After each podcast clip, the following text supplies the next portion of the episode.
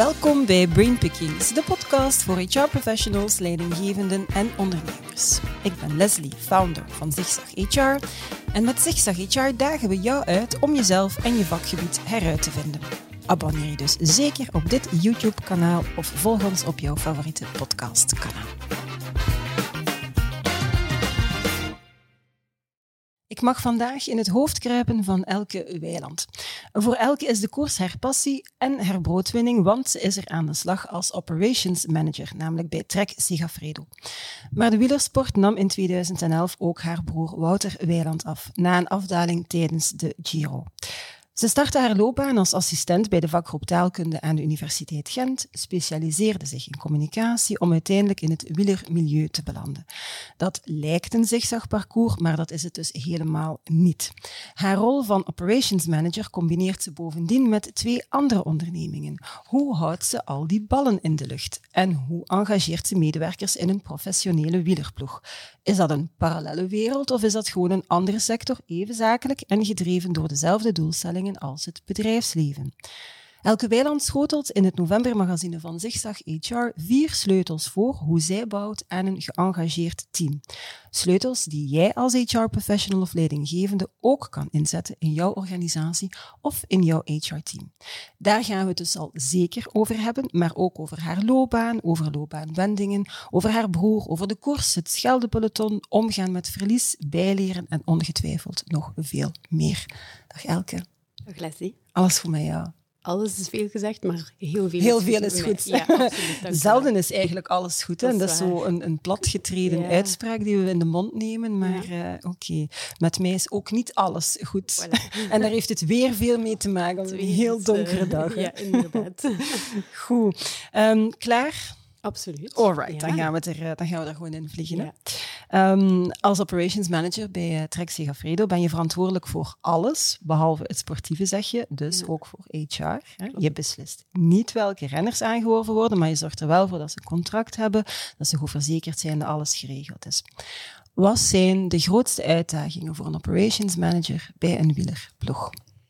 Um, ik denk de allergrootste uitdaging is enerzijds, er zijn er twee. Enerzijds is zorgen dat administratief alles in orde is. Mm We hebben net de periode van de UCI-registratie achter de rug.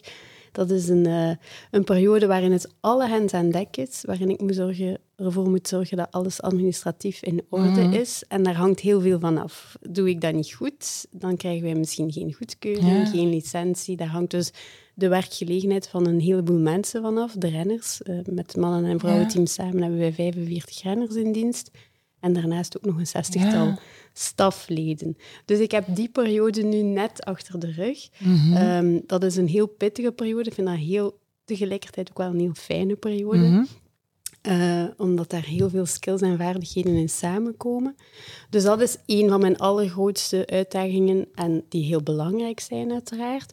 Uh, maar anderzijds, en dan, dat is dan meer HR-gericht, uh, vind ik het heel belangrijk en de grootste uitdaging om te zorgen dat alle neuzen in dezelfde ja. richting blijven staan. wij, wij werken eigenlijk heel remote. Mm -hmm. uh, over de hele wereld. Wij koersen over de hele wereld. Dus dat wil zeggen dat ook onze, onze staf en onze renners voortdurend van hot naar her reizen. Mm -hmm. En dat wij maar eigenlijk maar twee momenten op het jaar hebben waarop dat iedereen samen is. Alle staf en alle renners. En dat is... Maar als de Tour Down Under in Australië doorgaat, is dat zelfs maar één moment. Dat is het decemberkamp, dat er mm -hmm. nu zit aan te komen. Yeah. Um, en dan creëer je natuurlijk wel die band, of dan onderhoud je die band, ja. maar de, die band onderhouden doorheen het jaar, te zorgen dat mensen gemotiveerd blijven om hun job goed te doen, op het mm -hmm. niveau te doen waarvoor wij hen hebben aangeworven. Zorgen dat iedereen inderdaad datzelfde doel voor ogen blijft, blijft houden. Uh, uiteraard moeten mensen voornamelijk intrinsiek gemotiveerd zijn, maar ook van onze kant moet er wel motivatie komen. En, en dat aspect is heel belangrijk in periodes waarin het minder goed gaat. Wat bedoel ja? ik daarmee? Als de resultaten van de renners ja. het een beetje laten afwegen, of mm -hmm. afweten liever, of als die, ja, die ja, uitblijven. Hè. Iedereen mm -hmm. heeft keihard gewerkt, staf, renners, iedereen is er eigenlijk klaar voor. Maar dan moet je dat wel verzilveren en die ja. resultaten die komen niet altijd en dat ligt niet altijd aan de renner as such. Het ligt aan het koersverloop, ligt aan omstandigheden. Mhm. En je merkt dat wel als, zo'n, als we een iets langere periode hebben waarin renners iets minder presteren, dan wordt het moeilijker en moeilijker. En dan raakt ook ja. de staf een beetje gedemotiveerd van ja, pff, waarom doen Ja. we dit eigenlijk? Hè, wij draaien ons kas af, om het op zijn Vlaams te zeggen, Mhm. en het rendeert niet en ze presteren niet. En, en dat zijn zo de, de momenten waarop wij vanuit het management, en dan allee, ik ook hè, vanuit mijn Mhm. HR-rol, heel erg... eh, ik wil daar heel alert voor zijn en eigenlijk vermijden dat mensen in die flow geraken. In Ja. die negatieve spiraal van, pff, en waarom doen we Dat ze dit? eigenlijk totaal niet in die fase geraken, maar dat ze altijd... Ja, ja, ja, Ja. oké. Ja. Dus dat vind ik een heel belangrijke uitdaging. En dan, het moeilijke daaraan is dat we zo verspreid zitten. Ja. Hè, ik werk grotendeels van op kantoor in Deinzen, maar Mhm. mijn mensen die misschien gedemotiveerd aan het geraken zijn, die zijn misschien in Spanje Ja. of in Italië of Frankrijk of waar dan ook. Mhm. Dus vinger aan de pols houden en dat kan je niet doen door achter je bureau te Nee. blijven zitten. Dus daarom ga ik ook heel bewust eh, verspreid over het jaar naar verschillende koersen. Ja. Ehm, Om dan met hen te connecteren. ja, om met hen te connecteren, om te zien, eh, loopt alles nog vlot? Hebben jullie vragen? Kan ik jullie ergens mee helpen? Dat is voor mij een beetje de basishouding in mijn rol. Kan ik jou helpen? Ja. En hoe? Ja. Hoe kan ik jou helpen om jouw job beter te doen? Hoe kan ik Mhm. jou helpen om jouw job aangenamer te maken? Hoe kan ik jou helpen zodat je gemotiveerd blijft? Ook al presteren de renners misschien niet op het niveau dat jij graag had gezien. Ja, ja. Oké. Ik vind dat eigenlijk meteen al een heel belangrijke, omdat in de sport je verliest uiteindelijk meer Ja. dan dat je wint. En je Ja. staat er als buitenstaander eigenlijk, je ziet de successen en als er geen successen zijn, daar houd je geen rekening mee. Je ziet alleen die winnaars altijd op die podia Ja, staan. Maar effectief elke keer je team motiveren en als het dan even minder gaat, ze toch gemotiveerd houden en Ja. erin laten blijven geloven. Dat is wel een heel belangrijke. Ja. Ja. Ja, oké. Ehm, zeg, en hoe ben je dan eigenlijk bij, eh bij Trek Sigafredo terechtgekomen? Want ik zei het net in de intro, dat, dat lijkt misschien een parcours, want ja, je hebt, je hebt toch vrij lang bij de universiteit eh, gewerkt. Maar het is dus absoluut geen zigzagparcours, dat is mij al heel duidelijk gemaakt. Neemans, dus ik weet het al, maar Neemans is allemaal niet mee. Ja, dus ik heb, ehm, ik heb Romaanse gestudeerd eh, aan de Universiteit Gent. En ik ben daar in de tijd aan begonnen met het idee, ik ga echt nooit van zijn leven lesgeven, want ik heb er geen geduld voor en dit en dat. Dus ik ben na de Romaanse dan ook heel bewust een, een bijkomende master gaan studeren eh, aan UFCA Communiceren voor Organisaties, optie PR en personeel. Ehm, ik ben dan per ongeluk toch in het onderwijs beland, maar dan eh, in het hoger onderwijs. Dus ik ben praktijkassistente heel lang geweest aan de vakgroep taalkunde van de, van de Universiteit Gent. Dus ik ben eigenlijk teruggekeerd naar mijn eh, alma mater. Ehm, en ik heb dat dan aangevuld eh, met, een, met een baan aan het Universitair Talencentrum Ja. van de universiteit. En omwille van mijn communicatieachtergrond ben ik daar eigenlijk heel logisch en organisch, vind ik zelf, doorgegroeid naar een rol als communicatieverantwoordelijke en, ehm, en teamcoördinator van, eh, van het team van de lesgevers van de Romaanse Ja. talen. Ehm, dus dat is al een, Een, een vrij logisch logische verloop. stap, hè? ja, ja, ja. Ehm, en dan eh, ja, ben ik mijn broer verloren eh, in 2011. En op dat moment zijn we eigenlijk heel goed opgevangen door wat op dat moment Leopard Trek was, het team waar mijn broer bij reed. Ehm, en hebben wij heel goed contact gehad met de persverantwoordelijke op dat moment. Die wist ook wel, en enfin, ja, ik praat niet alleen over verdriet uiteraard, maar die wist ook wel, enfin, kende mijn achtergrond, wist dat ik eigenlijk wel op termijn misschien wel iets zou ambiëren in het wielrennen. Dat was eigenlijk een ambitie die ik altijd al heb gehad. Eh, ik ben heel, allee, ja, vrij nauw betrokken geweest bij het eh, ontstaan van mijn, van mijn broer zijn wielercarrière. Eh, ik was zijn eh, chauffeur toen hij zelf nog geen rijbewijs had en zo. Ehm, dus dat wielrennen, dat zei mij altijd al Ja. iets. Ehm, maar zeker zolang mijn broer leefde, dacht ik, och, dat zijn Dat zijn wereld, Ik ga me daar niet, niet ook nog eens gaan, gaan inplanten. Laat dat, laat dat maar voor hem. Mhm. Dus dat is zo'n ambitie waar ik eigenlijk niet echt actief mee bezig was. Uh, dan is mijn broer gestorven en was dat het laatste van, van mijn zorgen, laat het ons zo zeggen. Uh, maar dan een aantal jaar later, ja, eind 2014, heeft diezelfde persverantwoordelijke Tim van der Jeugd mij, mij toen gebeld en gezegd van, uh, kijk, we zoeken een deeltijds pressofficer, wat, wat, wat zeg je? Ik zeg, ja, ja dat, is, allee, dat mhm. was dan ook, het was al voldoende lang geleden dat ik mijn broer had moeten afgeven, waardoor dat ik ook alweer stevig genoeg in mijn schoenen stond om mij in dat milieu te begeven. Ja. Um, ja, dus ik ben er als deeltijds pressofficer ingerold. Combineerde dat dan nog tijdelijk met de universiteit. En eigenlijk ja, ben ik dan net twee jaar ben ik doorgegroeid naar de rol van communicatiemanager bij uh, Trek. Mm Tim woonde ondertussen in de Verenigde Staten. Die heeft daar nu een functie bij uh, Track Bikes op de hoofdzetel. Dus ik heb eigenlijk zijn rol overgenomen dan. En ja, on, ondertussen kabbelde het leven mhm. voort. Uh, ik heb ook nog twee, ik mag nu niet meer zeggen kleine kinderen, maar toen ik met, met het werken... Waren ze nog klein? Toen waren ze nog klein.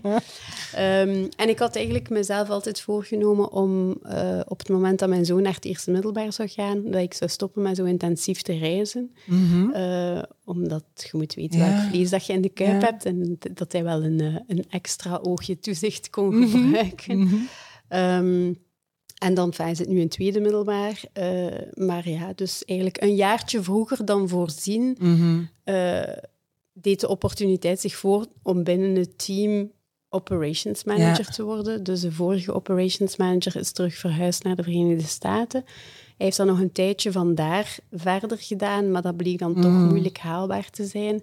En dan heb ik aangegeven van, kijk, ik wil. Ik wil, ik wil wel. Ja. Ik kan dat ook. Ja, ja, ja. Allee, wetende wat mijn sterktes mhm. en mijn zwaktes zijn, uiteraard. Hè. Dus, uh, ja. Maar ja, over het, zeker over het HR-gedeelte was ik wel, wel redelijk... Allee, had ik wel vertrouwen dat dat goed zou komen. Het voordeel is ook, doordat ik eigenlijk vijf jaar heel intensief met onze mensen heb gereisd, weet ik eigenlijk heel goed wat het betekent om 24-7 op elkaars lip te zitten, om zo lang van huis weg te zijn.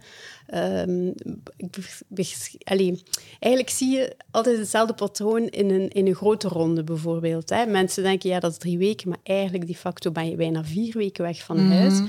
Ja, die dagen voordat de wedstrijd begint, is iedereen vol motivatie en dan begint het. En ja, oké, dan komt die eerste rustdag. Dat is na een dag of tien. Dan zijn we met, ah oef, ja. rustig, even iets rustiger aan. Die tweede week, die duurt oneindig lang. Ook al mhm. is dat maar zes dagen, dan, want die rustdag valt op maandag. Die tweede week duurt oneindig lang. En dan is er weer een rustdag op maandag. En dan zie je het einde. En dan gaat de sfeer ook weer terug naar omhoog. omhoog. Ja. Dus, en eigenlijk in alle grote rondes die ik heb gedaan, heb ik dat patroon gezien. Mhm. Dat is een beetje de energieflow. Ja. Um, dus ja, dat, dat al weten, dat helpt mij ook om op het juiste moment mensen te benaderen. Ehm, dus het helpt mij in mijn rol dat ik weet wat het is en hoe mhm. lastig het kan zijn, ook hoe mooi het kan zijn, daar moeten we eerlijk in zijn. Maar het helpt, denk ik, onze mensen ook wel, omdat ze mij vertrouwen. Omdat en zij weten dat jij weet wat het is. Omdat zij ook weten van, ze gaan ons begrijpen. Ja, ja. Dus het ik vind het echt een voordeel. Dus ja, voor mij is dat geen zigzag, maar mm is dat mhm. eigenlijk een organisch geëvolueerde carrière, als je het zo wilt noemen. Um, je eigenlijk al altijd ambities in had, ja, dat je... Ja, inderdaad. Dus ik ben heel blij in de functie die ik nu heb. Ik denk, mm ik doe dat heel graag. Ik vind het zeer uitdagend, zeer veel afwisseling, zeer veel verantwoordelijkheden. En dat vind ik ook echt... Uh, ik heb dat ook nodig om voortdurend uitgedaagd te mhm. worden en ik hoef niet per se voortdurend op de tippen van mijn tenen te moeten lopen, maar ik vind dat, ja, ik vind dat wel aangenaam eigenlijk. Dat er zo wat, wat Dat er druk achter zit, ja. en, en ja, mocht geen steken laten vallen. Hè. Nee, dus, nee. Uh... nee, en zeker als ik hoor dat je net achter de rug hebt, ik mag je ja. aan denken. als je daar een steek laat vallen, gaan er veel mensen last van hebben, op zijn zachtst gezegd. Um, ja, ik moet iets bekennen. Ik ken, en ik heb er ook bewust niet naar gezocht, omdat ik het helemaal over mij wil laten komen. Maar de koers, ik ken daar weinig of niets van. Ik snap dat systeem niet met de kopmannen en de knechten. Ik snap niet als iemand van voor kan winnen, waarom dat die dan niet gaat voor de overwinning. Maar ik woon wel al een groot deel van mijn leven eigenlijk ja, aan, aan het jaagpad. Ik heb altijd in Zwijnaarden gewoond, in Oudenaarde. Dus ik, ik, zie ook heel veel en ik, ik zie die een drive, maar ik ken er niks van. Wat moet ik weten over de koers? Zitten daar parallellen in, bijvoorbeeld met bedrijfsleven? Hoe selecteert je een kopman? Als je een knecht bent, zijt je dan altijd knecht of kun je doorgroeien? Mm.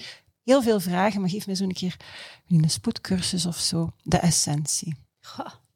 Voor een absolute leek. Voor een absolute leek, degene die als eerste over de finish komt, is gewonnen. Oké, daar was ik al. meestal, meestal. Inderdaad. Ja. Ja, ja, um, nee, maar ik, vond dat een, ik vind dat een boeiende vraag mm um, of er parallellen te trekken zijn met het bedrijfsleven. Ik heb daar eens wat dieper over nagedacht en eigenlijk zijn er heel veel parallellen met het mhm. bedrijfsleven. Okay.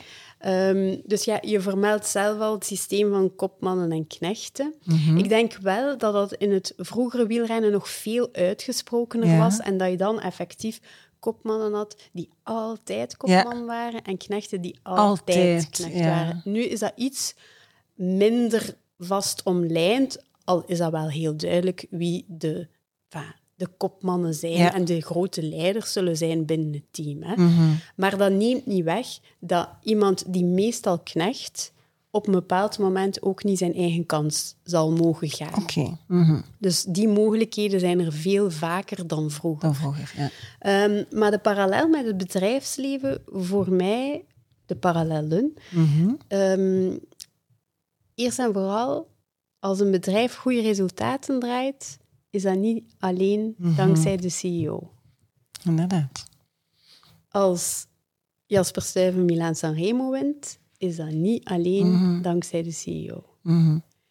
Dat, dat is eigenlijk zo een samenspel van factoren. Er zijn zoveel dingen die je samenbrengt. Het gaat eigenlijk, net zoals in een bedrijf, om het je omringen met de juiste mensen.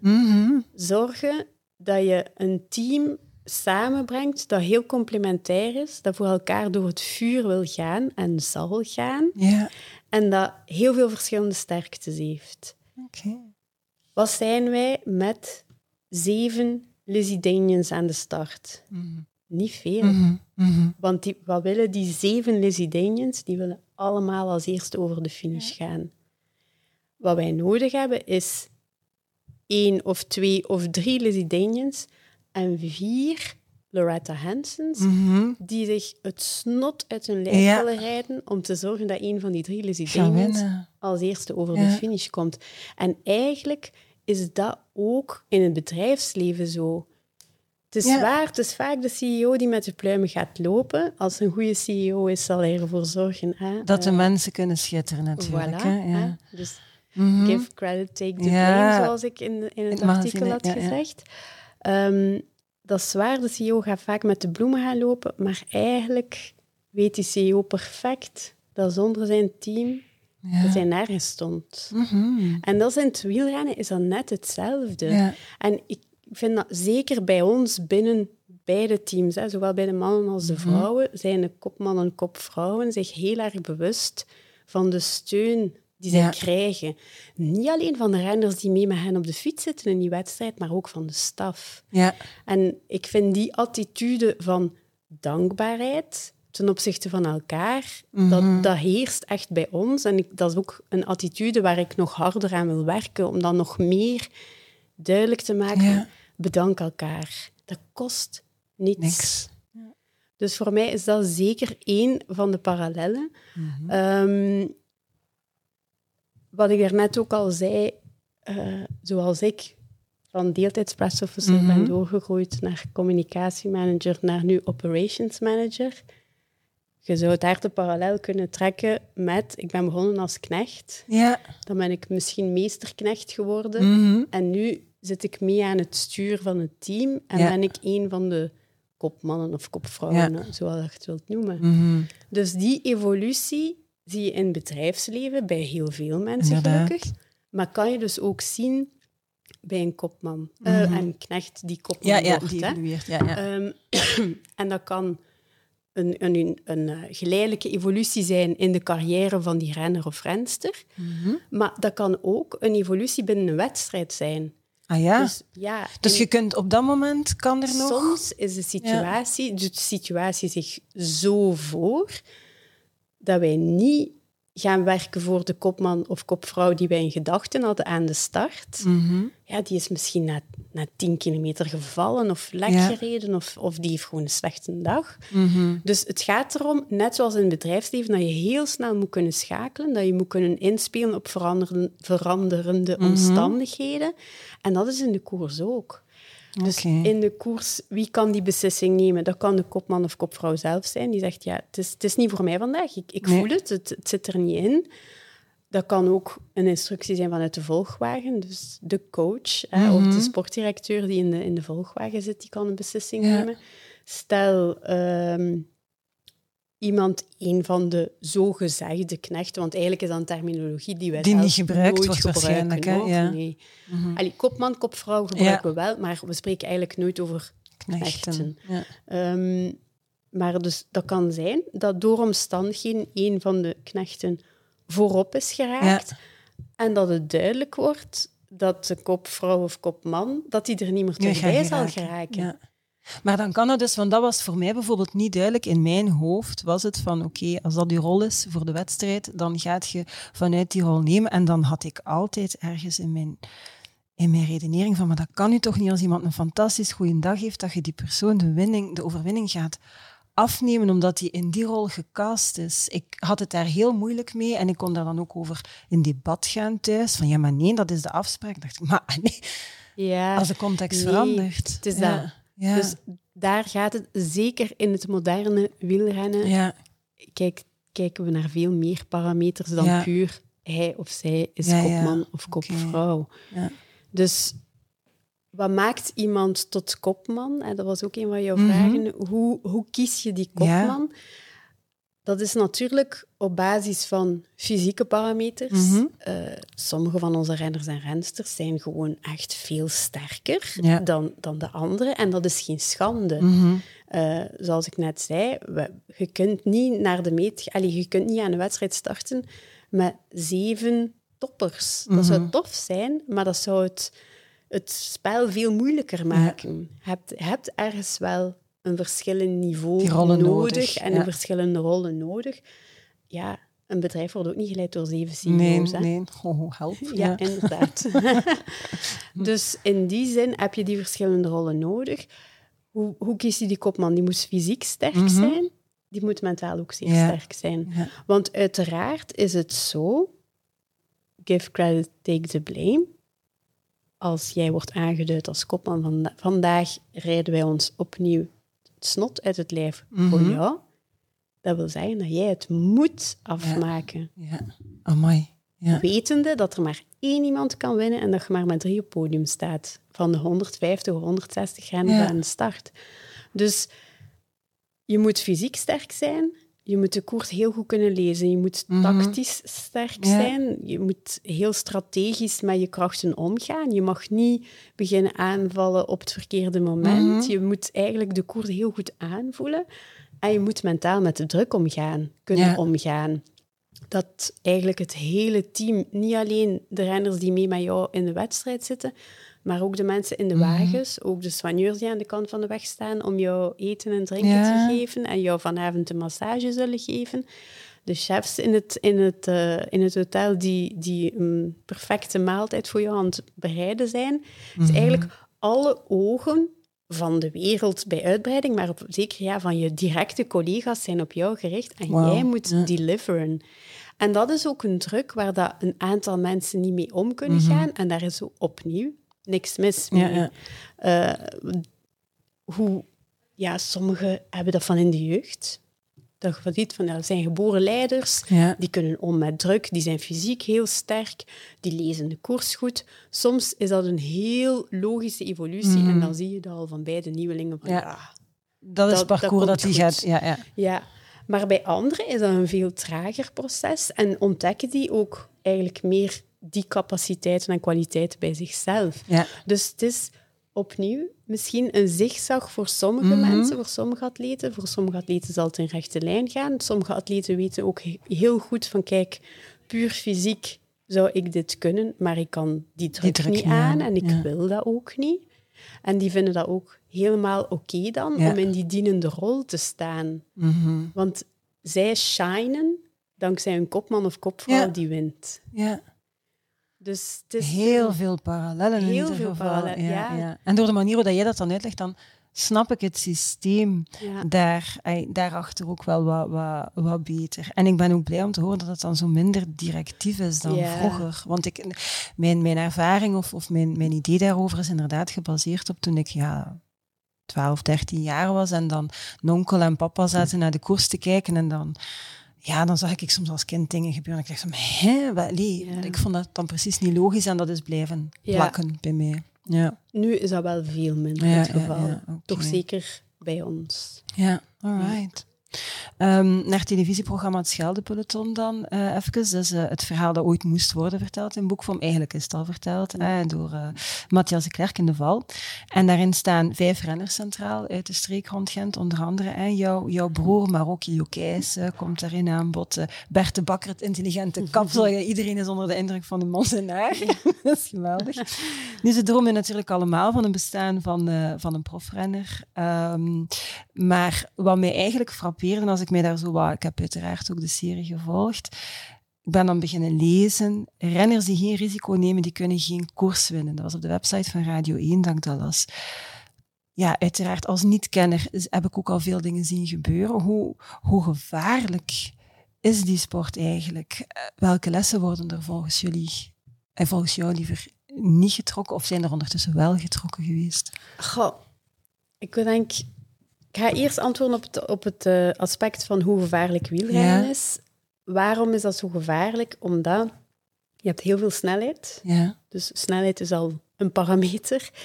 Je hebt eigenlijk heel weinig bescherming die je Ja. zelf kan aandoen. Je hebt uiteraard een helm, maar verder heb je gewoon een lycra-pakje. Ja. Ja, een, in, in eh, Formule 1 of in motocross ja. of, of eh, ehm, MotoGP heb je zo'n stevig pak aan. Dat bedoel, je ziet die beelden van MotoGP-renners rijders die uit de bocht vliegen door die grindbak en die zich rechtstellen en een keer schudden en En is ja. oké. Dus uiteraard is de snelheid in het wielrennen wel lager dan wat ze Mhm. halen bij MotoGP, maar je hebt die beschermende kledij niet. Dat is onmogelijk. Ja. Ja. Dus je hebt heel weinig bescherming, behalve de helm. Gelukkig dat die er wel is. Ehm, je hebt wel veel snelheid. En het wielrennen is nu eenmaal zo dat je op de openbare weg koerst. ja. Wat Mhm. gebeurt er meer en meer overal ter wereld? Koning Auto moet teruggedrongen worden. Hoe gaan we dat doen? Door overal straatmeubilair te planten om de snelheid van de wagens te reduceren. Ja. En dus 9, 90% van de tijd doet dat wat het moet doen. Hè? De Mhm. snelheid van de auto's reduceren. Maar als je daar als een razend peloton op afstormt, op verkeersdrempels, eilandjes, bloembakken of wat dan Ja, ook, die eerste zien dat, maar de rest zit in het wiel en, die, kun- die kunnen nee. het zelfs niet zien. Er wordt wel heel veel, allee, eh, er wordt wel geroepen hè, van pas op, Mhm. pas op, maar ja, soms gaat het ook gewoon zo snel Ja. dat het eigenlijk onvermijdelijk is dat mensen vallen. ja. Dus ja, het is gevaarlijk en dat is mede omwille van deze omstandigheden. Lessen trekken uit wat er met mijn broer is gebeurd. Ehm, mijn broer heeft eigenlijk gewoon pech gehad. We moeten Ja. daar eerlijk in zijn. Eh, dat, was, dat is een moeilijke afdaling. Die afdaling zit nu in de Giro van 2022, zit die er opnieuw in. Hè? Mhm. Ehm, dat is een moeilijke afdaling, maar mijn broer is niet op het moeilijke deel gevallen. Nee. Dus het, het eerste stuk van die afdaling is bijzonder technisch. Dat hoor je van iedereen. Bon, ik ben er zelf ook al geweest. Ik heb het nog niet gefietst. Dat is niet mijn ambitie ook. Ehm, maar je ziet dat met de wagen. Dat is echt dat is technisch. Je moet ge- heel geconcentreerd Ja. zijn. En je snelheid zal er wel hoog liggen, maar mag ook niet te hoog liggen, want dan haal je de bochten niet. Niet. En dat weet je ook als renner. Het stuk waar mijn broer is gevallen, gaat eigenlijk rechtdoor, Mhm. min of meer. Maar hij keek achter zich. En net iets ja. te lang dan Ja, het is dat, en hij is van zijn, van zijn lijn afgeweken en is tegen een paaltje gereden. Tegen een muurtje gereden. Ja, wat gaan we dan doen? Gaan we nu zeggen tegen renners dat ze niet meer achter zich mogen Nee, ja. kijken? Dat gaat niet, hè? Nee, nee, nee. Dus heel specifiek uit het, eh, de situatie van mijn broer kunnen we eigenlijk geen lessen trekken. Mhm. Behalve dan dat je niet te lang achter je mag kijken. Ja, ja. Maar het is, Maar- niet, het is, niet dat je kan wegnemen om te vermijden Nee. dat het eh, opnieuw zou Nee. gebeuren. Ja, ja. Nee. Oké. Dus ik denk, ja, door, net doordat je op de openbare weg koerst, dat vergroot echt het risico. risico, Daar is iedereen het over eens. Maar dat is tegelijkertijd ook de charme Ja, en de van traditie het- van ja. het, wielrennen. Ik ben de eerste om te zeggen, we hebben het altijd zo gedaan, dat vind ik de meest foute redenering ooit. Hè? Maar het is wel zo. Wat gaan we doen, Ronde van Vlaanderen, op het parcours van Zolder doen? Daar, ja, daar komt Ja. niemand naar kijken. Nee, hè? Nee. Dat wil niemand zien. Dus je hebt zoveel wedstrijden met zoveel bagage, zoveel historie die daarachter zit, eh, dat dat op de openbare weg zal blijven gaan. Dat is ook een beetje de charme. Je komt uit je voordeur en je kunt de koers zien Dat is passeren. absoluut fantastisch. Hè? Ja. Ja. Je moet je niet verplaatsen om de koers te zien. Dat is echt in je voortuin. Dus dat is een deel van de charme ook. En ik denk, vraag aan, aan iedereen in het peloton. Niemand is vragende partij om 200, 250 kilometer op een circuit te rijden. Nee.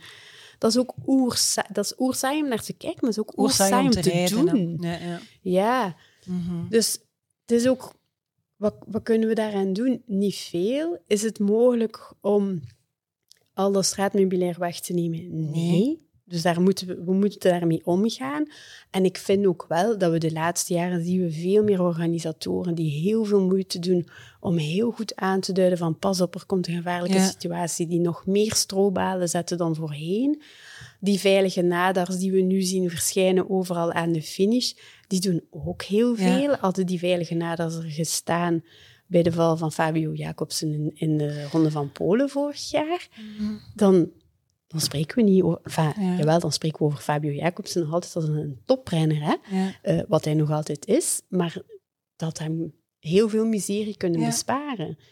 Dus er worden al initiatieven genomen, mogen dat er meer zijn, altijd. Absoluut, ja. Maar het is ook opnieuw een afweging tussen veiligheid is topprioriteit voor de Mhm. organisatoren, voor de teams, voor de renners, voor de UCI.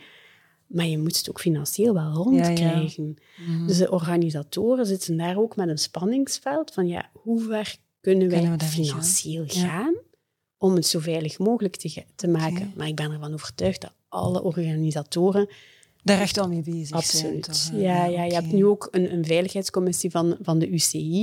Je hebt een commissaris die het parcours een week op voorhand of zo, Mhm. denk ik, helemaal afrijdt. En, en de organisatie wijst op een aantal pijnpunten, als die er nog zouden zijn, Ja. die aangepakt moeten worden voordat de wedstrijd kan doorgaan. Dus er worden al veel initiatieven genomen, maar het zal altijd een gevaarlijke sport Het is blijven. onvermijdelijk dat Ja. er iets kan gebeuren. Ja.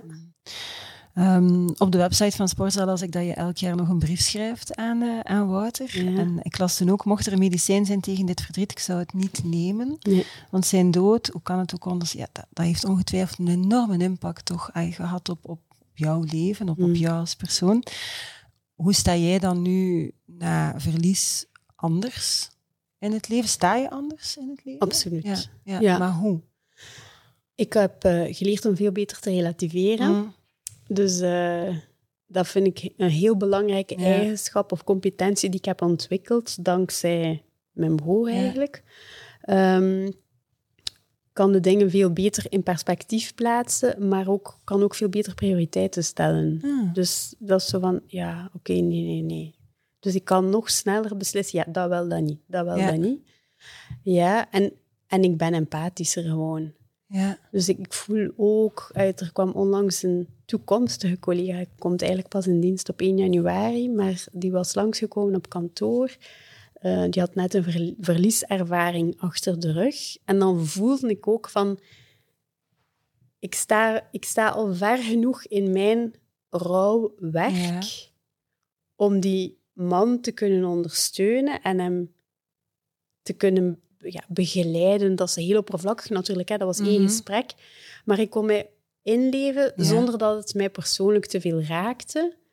Dus die, die empathie en het beter weten hoe je met mensen die een verlieservaring meemaken eh, kunt omgaan, eh, ik wil niet moet omgaan zeggen, omdat dat is Mhm. voor iedereen anders. Maar hoe dat je het kan aanpakken, dat is ook, ja, dat is omwille van wat ik heb meegemaakt, omwille van ook hoe dat ik heb gemerkt dat mensen toen met mij zijn omgegaan en de dingen die ik heel erg heb geapprecieerd en de dingen die ik verschrikkelijk vond, in hun reactie naar mij. Mhm. Ehm, dus ik denk dat dat mij een, ehm, een beter leidinggevende maakt. Amai, ja. Eh, en ik denk misschien zelfs ook allee, een beter Een mens. beter mens. Ja.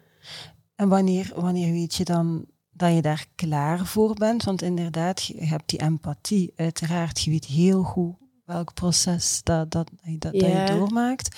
Maar wanneer weet je dan dat dat moment er is, dat je dat dan niet gaat meenemen van die andere? Ik hoor je dat daarnet zeggen, van ik, ik wist toen van ik kan die helpen en begeleiden zonder dat ik zelf... Wanneer weet je dat? Ik wist dat op het moment, moment zelf. zelf gewoon. Ja. ja. ja, want dat is niet iets waar je... Ik denk iedere dag aan mijn broer en ik ben ook iedere dag bezig met dat rouwwerk. Mhm. Ehm, maar dat is niet iets waar dat je op voorhand denkt van als er iemand komt binnen een professionele context met een verlieservaring, dan ga ik zo reageren. Dat, dat, dat wist ik niet. Daar heb ik ook Mhm. nooit echt heel bewust of, of lang over nagedacht. Maar ik heb dat gevoeld op dat moment zelf. En, en ik weet, allee, ik heb een, eh, een heel eh, goede vriendin, vroegere collega van, eh, van op de universiteit, die, die een zoontje verloren is. Mm. En ehm, toen dat zij haar zoontje verloor, was dat te dicht voor mij. Ja. En kon ik er niet zijn zoals ik nu, als ik daar nu op terugdenk, verdorie. ja. Ik had, ik had het beter kunnen aanpakken. Maar dat was wellicht omdat het ook wel te dichtbij Ja, kwam. Eh, dus denk, eh, ja, wij, wij, wij praten nu heel veel over verlies. En dat is een tijd niet zo. Nee, dat is wel, Yes. dat is wel vaak. Allee, Mhm. dat is van in het begin zijn we heel open tegenover elkaar kunnen zijn daarover. Mhm. Maar eh, ja, door, door dat gedeeld verlies, en het is helemaal anders. Hè. Ik, ik wil me zelfs niet voorstellen wat het is om een kind te verliezen. Maar ehm, doordat we allebei die verlieservaring hebben gehad, ehm, zijn we eigenlijk nog dichter bij elkaar gekomen als vriendinnen dan. En hebben we aan een half woord genoeg. Ja. Zij, Ja. po zij post soms iets op Instagram. verbindt ook een ja, stukje dan eigenlijk, hè? Rouwen Ja. verbindt. Ja. Ja. Ja. Je hebt zoveel meer begrip voor mensen die een verlieservaring doormaken. Dus ja, ik denk van in mijn rol als HR-verantwoordelijke binnen de ploeg, Mhm. Is dat iets dat mij helpt Ja. om, om mensen beter te benaderen. Oké. Ehm, ik ga even terugkeren naar het. ehm, je zei, ik noem dat een learnetic. Je, absorbeert heel veel, je leert heel graag dingen, je legt ook continu die parallellen. Ehm, wat is zo het laatste dat jij dan bijvoorbeeld geleerd hebt? En dat moet niet noodzakelijk een opleiding zijn, maar Mhm. dat is eh, een inzicht of, of iets, dat, daar ga ik mee aan de slag of dat wil ik nog doen, daar wil ik mee verdiepen. Eh, ik denk wat je net aanhaalde, zo omgaan met verlies. Ja. Dat zijn zowel de laatste weken heb ik zo'n aantal aha-erlebnissen gehad. Eh, die, al ja, ik denk, ik was naar een, een gesprek gegaan met Us Knops, Mhm. rouwpsychiater, enfin, Ja. psychiater gespecialiseerd in rouw. Ehm, en zij beschreef het heel mooi als ehm, eigenlijk meander je op een rivier tussen de verliesgerichte oever en de herstelgerichte oever. Hmm. En ik vond dat zo'n mooi beeld. Ja. En dat zo, met dat beeld heb ik onder andere die collega, die toekomstige collega, een beetje wil, willen helpen met, door hem dat beeld voor te schotelen en, en, en hem daarover te laten praten. Dus ik hoop uiteraard eh, voor al mijn mensen dat ze zo weinig mogelijk verlieservaringen eh, zullen meemaken. Maar ik hoop wel dat ze weten dat, dat ik hen wil en Ja. misschien wel kan helpen en in elk geval kan luisteren. ja, Eh, wat het allerbelangrijkste Ja. is, denk ik. dus dat eigenlijk, voilà, er zijn, en, en ik hoef niet over mijn eigen ervaringen te praten, maar eigenlijk gewoon de opening laten en dan Mm. als mensen op een bankje gaan zitten, figuurlijk dan, er even naast gaan zitten en zeggen, hoe is het? Vertel een keer. ja. En Dus dat vond ik een heel... Ja, Mooi beeld, inderdaad. Ja, dus dat ja. vond ik wel. En dan denk ik, ja, dat is iets wat ik onbewust al altijd, enfin, al sinds tien jaar met mij meedraag, maar dat ik zo nu ehm soort van, ja, het wordt klaarder, helderder in mijn hoofd. Je gaat en ook, ja, ik ga er veel bewuster mee om. Mhm. Ja, Oké, want het is trouwens een topic dat we in eh, januari ook op eh, ja, een beetje wat meer op de agenda gaan zetten. Het omgaan met, met, met rouw en Ja. verlies sowieso. Ook over zelfmoord gaan we het hebben in januari, omdat ja, dat zijn mensen, ook zelfmoordcijfers zijn enorm hoog ja in ons inderdaad. land. Dus dat wil zeggen dat iedereen in zijn omgeving daar wel ergens mee geconfronteerd wordt en die mensen komen werken. Dus als werkgever, hoe ga je daar mee om? Ja, Dus ehm, ik hoor dat jij dan ook op het werk er bent voor Ja. jouw team, ook in dat ja opzicht. dat, vind ik wel, dat vind ik echt wel belangrijk. Eh, ik ben zelf in de tijd heel goed opgevangen door mijn collega's. Door mijn collega's, niet zo door mijn leidinggevende, maar Mhm. wel door mijn collega's. Ehm, en dat was heel waardevol. Ja. Ik ben na twee weken terug gaan werken. Ik denk niet dat ik die eerste maand eigenlijk echt iets heb gedaan, hoor. Ja. Ik heb daar gezeten.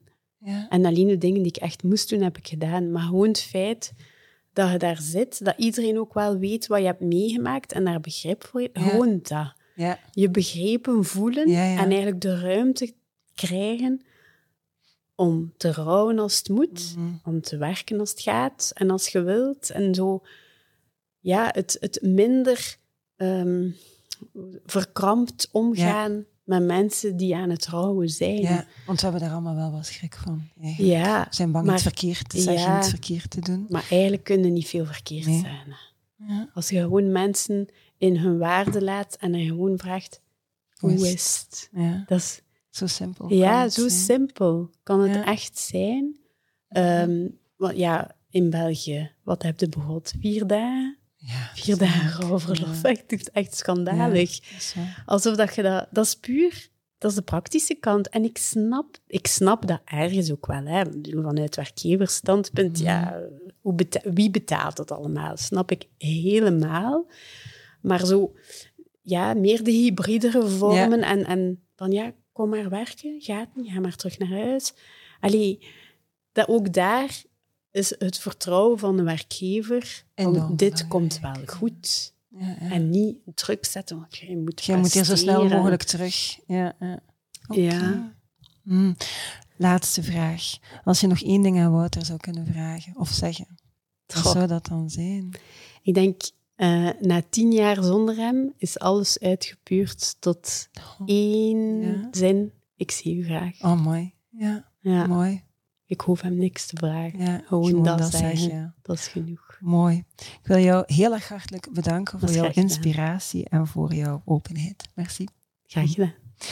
Dankjewel ook eh, aan jullie om te kijken of om te luisteren. Vond je deze podcast fantastisch? Vertel dat dan natuurlijk aan zoveel mogelijk mensen verder. Of abonneer je op ons YouTube-kanaal of volg ons op jouw favoriete podcastkanaal. De allercoolste HR-professionals zijn natuurlijk al lang geabonneerd op ons fantastische tijdschrift. En het allerbelangrijkste sluit ik elke podcast mee af. It's a great time to be in HR. Tot de volgende.